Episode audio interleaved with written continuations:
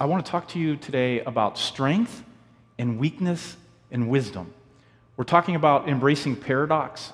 And then the Bible's just full of these kinds of paradoxes. Well, today I want to get to one, and it's this it's that the Apostle Paul he says that it's actually in weakness I am strong. Like, uh, that's one that I've heard all my life, and I'll be honest, sometimes I wonder if I really believe it. Because when you're in those moments of weakness, it just does not seem to be true. But I want to I wanna, I wanna make an argument that maybe we can trust the Apostle Paul and the words of Jesus. But before we do that, I want to talk a little bit about we're in this great mystery, right? Like we were just singing, and you were talking about a God that made it all. There's like this transcendence of this experience of God that honestly, I could talk all day until I'm blue in the face. You can all tell me about your experience of God, and it would all just be a fraction of what this energy, this being is. Like the best we could do is just have these bits and pieces of experience. So there's this transcendent that we could talk and we're never ever going to nail it all down. And then there's this immanent experience of God's presence that I, I, it's a mystery to me. But these moments of bumping up against things, often they're in interactions with others. Um, they're something that I'm engaged with in the world. And then there's this close, near experience of God. So I always say this God is for, um, like uh, more of a mystery than he's ever been in my life, but he's also nearer than he's ever been. And so I'm trying to hold those two tensions together. So about the mystery here, I just want to, I want to start here because I want to make sure we're grounded in um, when we get to these paradoxes that we have a big enough understanding of God, but we also have an understanding of God that we can wrap our heart around. So, what are we doing in this place? We're paying attention to this mystery, which I say is love. But here's the way this guy says it.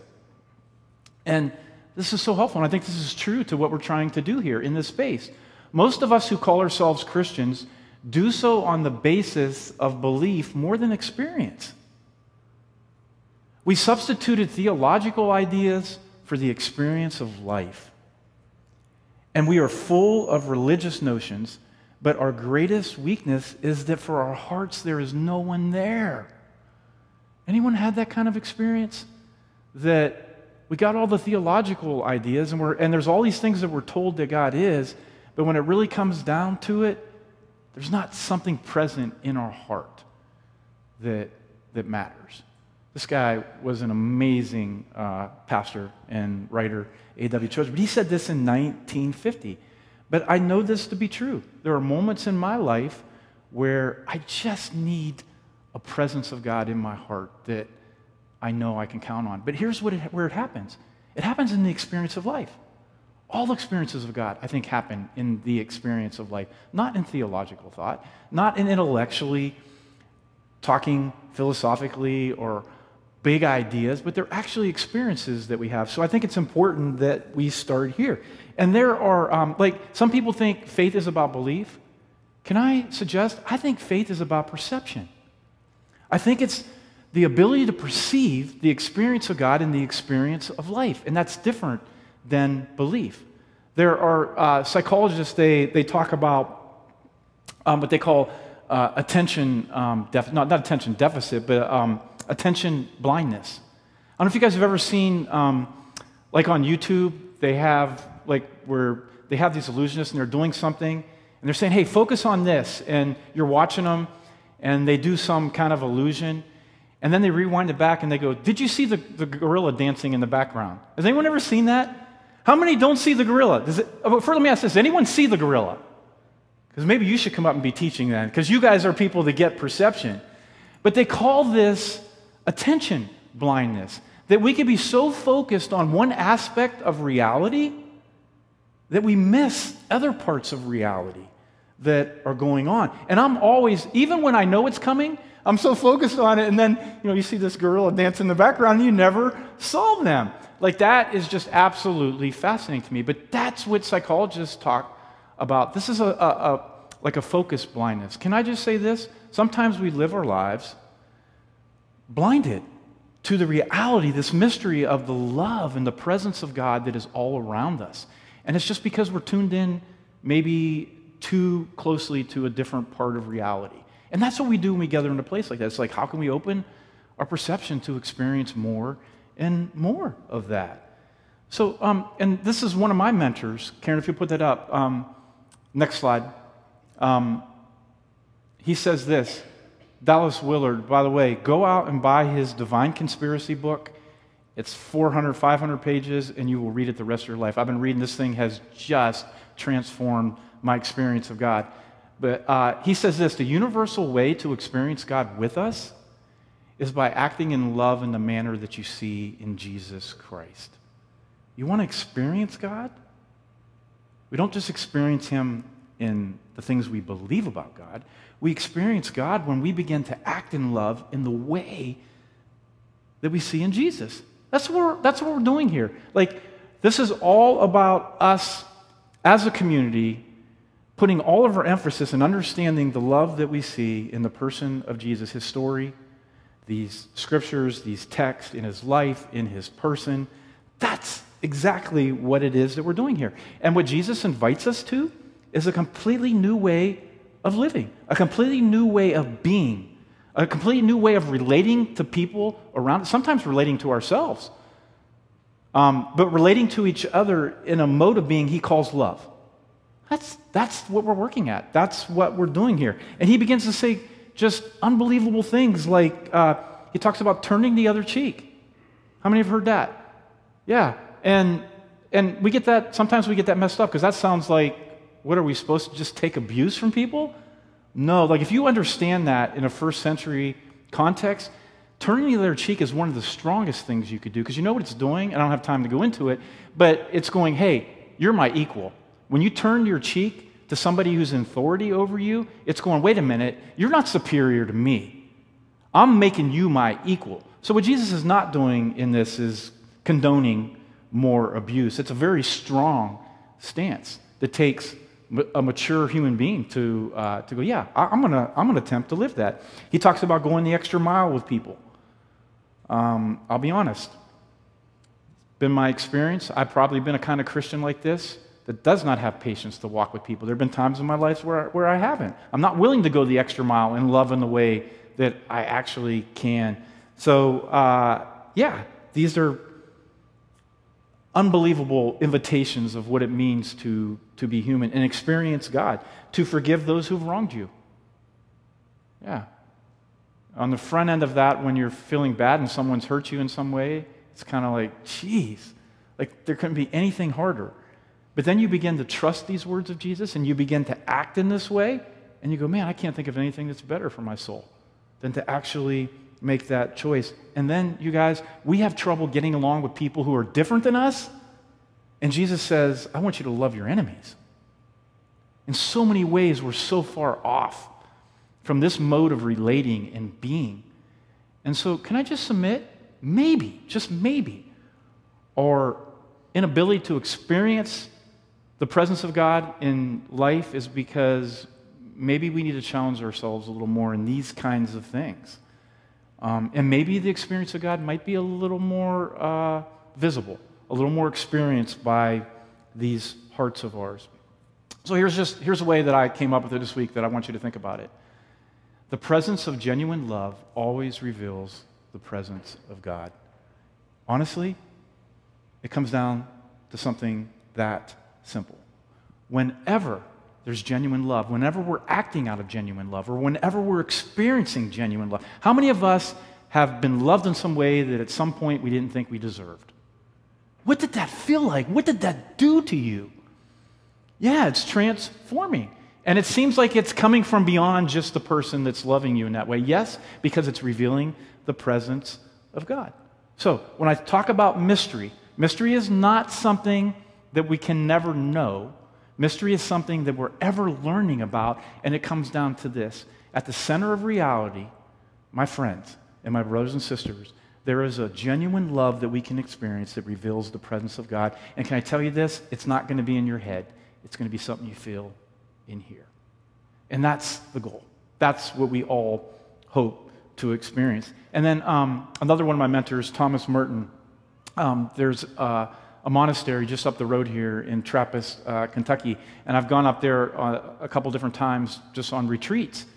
And um, it's a place where it's just all silence. And I, the first time I went up there, Thomas Merton, that was where he, um, you know, it was the monastery that he actually led and started. But I went into the library there, and I'm like, well, if I'm going to be here, I got to read some Thomas Merton books. So I bought all these books, and by the way, I have a hard time being silent. That was really hard for me.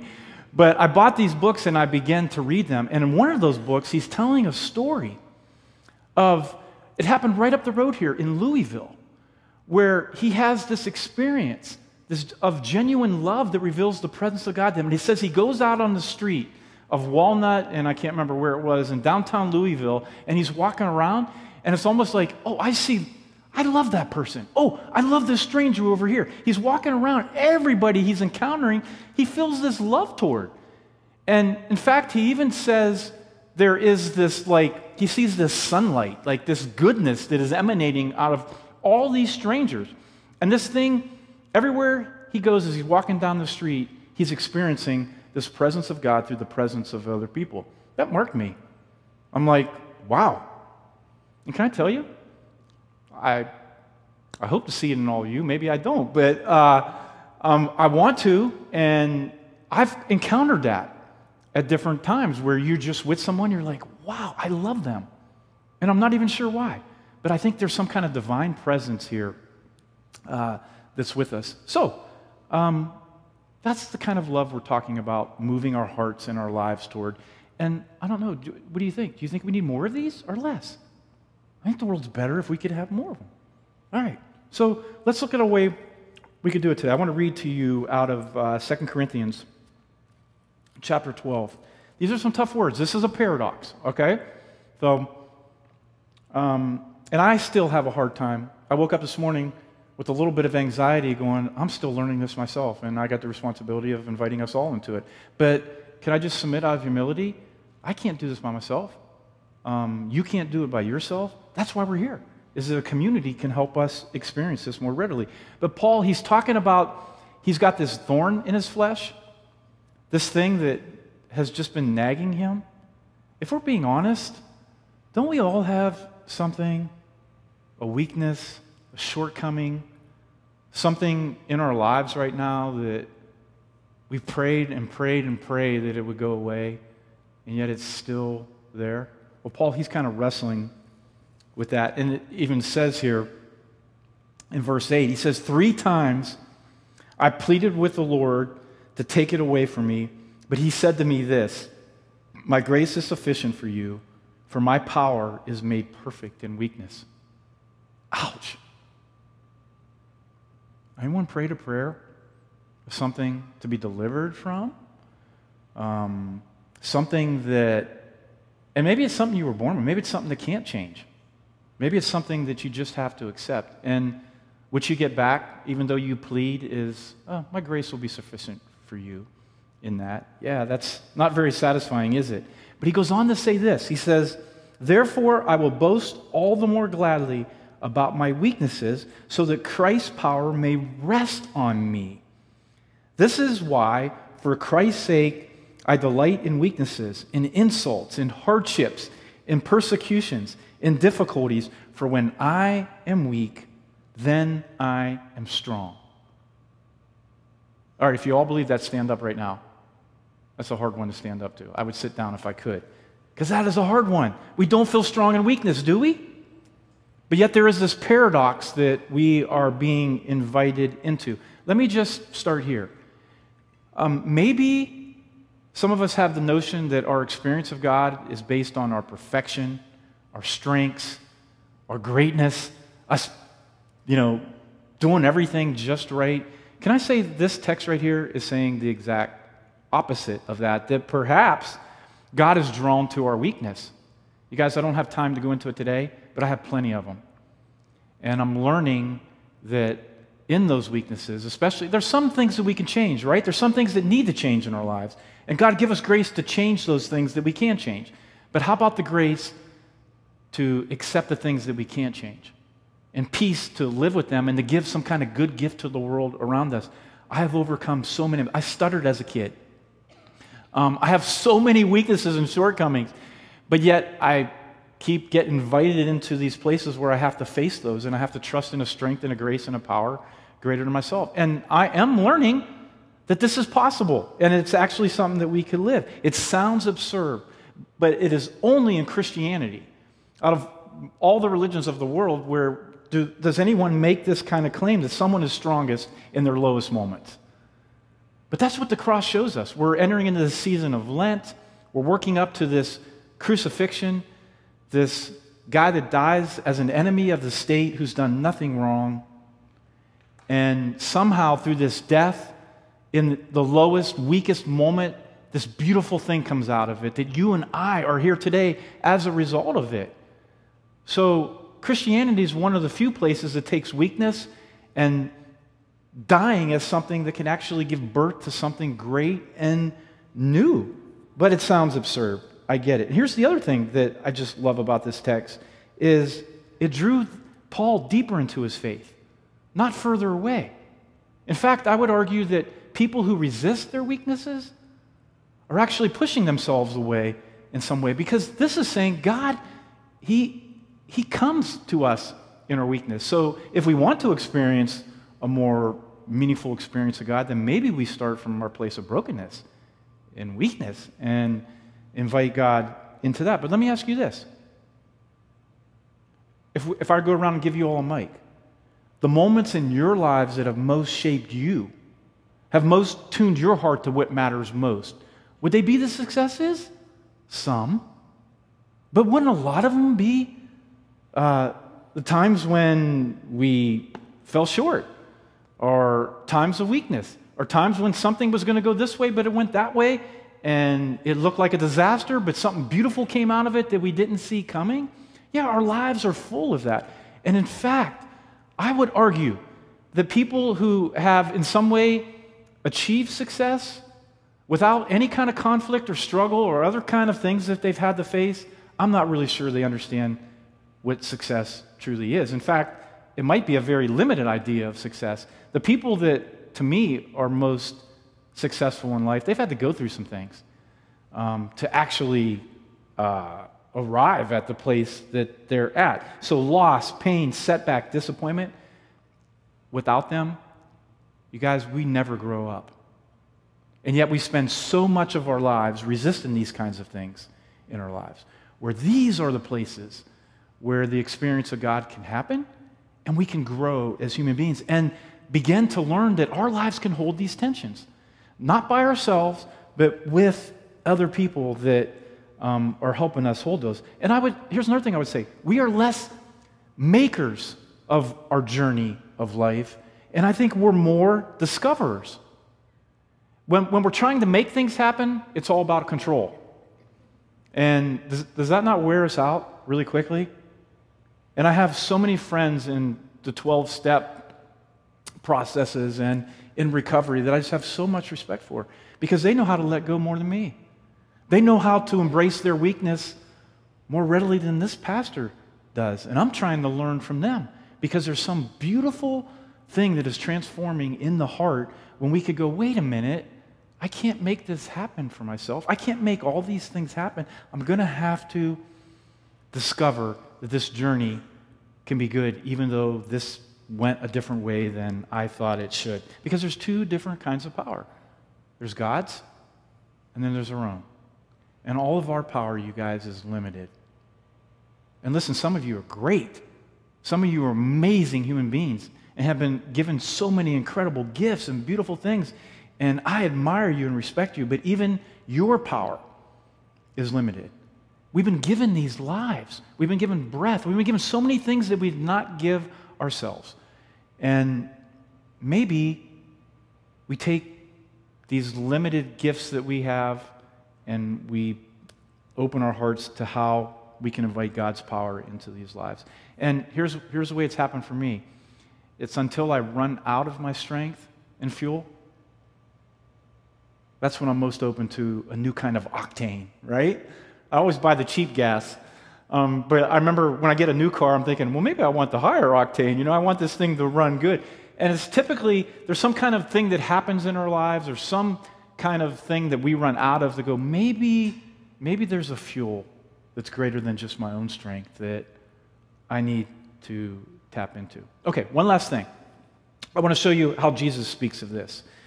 And uh, let's see here uh, Luke chapter 18. Um, and by the way, Jesus speaks in parables. And often when he, when he uh, shares a parable, parable, most of the time his disciples or followers, they'll go, What? And they ask him questions like they have no idea what he means by that. This parable right here, it's absolutely clear what Jesus means. I could just see him saying this and just, he didn't have mics back then, but it'd be a mic drop. He'd drop whatever and like walk away because everybody gets what Jesus is saying in this parable. But I think it actually, um, I think it actually helps us understand what I'm, t- what I'm, what I'm talking about here. So let me read this to you. It's called uh, The Parable of the Pharisee and the Tax Collector. Find yourself in this story. Which one of these two human beings are you? To some who were confident of their own righteousness and looked down on everyone else, Jesus told this parable. Two men went up to the temple to pray, one a Pharisee and the other a tax collector. Tax collectors were not honored people in the culture of this day. The Pharisee stood by himself. They were the religious people in this day. Stood by himself and prayed, God, I thank you, I am not like other people. Robbers, evildoers, adulterers, or even this tax collector. Like, God, have pity on this guy. I fast twice a week and I give a tenth of all I get. But the, but the tax collector stood at a distance. He would not even look up to heaven, but beat his breast and said, God, have mercy on me, a sinner. Listen to Jesus' words here. It's a mic drop. I tell you that this man, rather than the other, went home justified before God. For all for all those who exalt themselves will be humbled, and all those who humble themselves will be exalted. Another paradox. Let me read that again. For all those who exalt themselves will be humbled, and all those who humble themselves will be exalted. I'll be honest. I've been both of these. And maybe if you're being honest, you've been both of these at different times. There's times I found myself even recently just being filled with so much judgment of people that are different me or people that honestly I'm not sure I like. and but yet there's something in my heart that whenever I kind of give myself to that, it goes the wrong way. Going the wrong way. Like you don't go that way. That, that, that's not going to be helpful to you or others. Um, and then I've also I, I found myself being the humble one too, and found how often when you humble yourself, there's something really beautiful that your life begins to move toward. So I think this is, I think this is a mic drop. But can I just say, if I were to, I want you to walk away with just this today. That if weakness does anything in our lives, please hear me, it purifies our souls. And what I mean by that, not just so you go to heaven when you die, it purifies these hearts so that we could have this perception to experience God in everyday life. And I need this kind of purification all the time because I get fixated on just a particular part of reality and I miss the larger mystery of reality that we are all meant to experience and know that actually does make our lives better and does make the world better. So there is this purifying of the soul. Weakness is good for us. Why are we trying so hard to run from it? Because what Paul says right here, it's actually this weakness has helped me from not being too conceited. He starts off with all these grand experiences he's had with God. He goes, Well, I'm going to leave that aside. I want to talk about my weakness because what I'm learning that this is when God is most present to me, and it's in this weakness I'm finding a strength that is beyond myself. That's the invitation um, of this text here. So let me come back to what I started with, which is paying attention to the mystery. Can I say it like this? Karen, if you put it up as we leave, God is that which you discover in the act and experience of love itself. Anytime you have a weakness and you open that up to mercy and grace and love and someone in your life to share that weakness with, and they're going to love you in the midst of it, that's experiencing God. That's what we're trying to do. If you'd stand with me, um, I want to read this as a benediction. I'm going to let you guys go ponder this over a meal or over a conversation with people you love and with people maybe that frustrate you. All right, you go ponder this and you open your heart to how maybe the presence of God could come through you acting in love. Are you receiving love in some way? But here's our benediction. This comes from uh, Ephesians. This is Paul's words. He says, May Christ live in your hearts through faith. And as a result of having strong roots in love, may you have the power to grasp love's width and length and height and depth.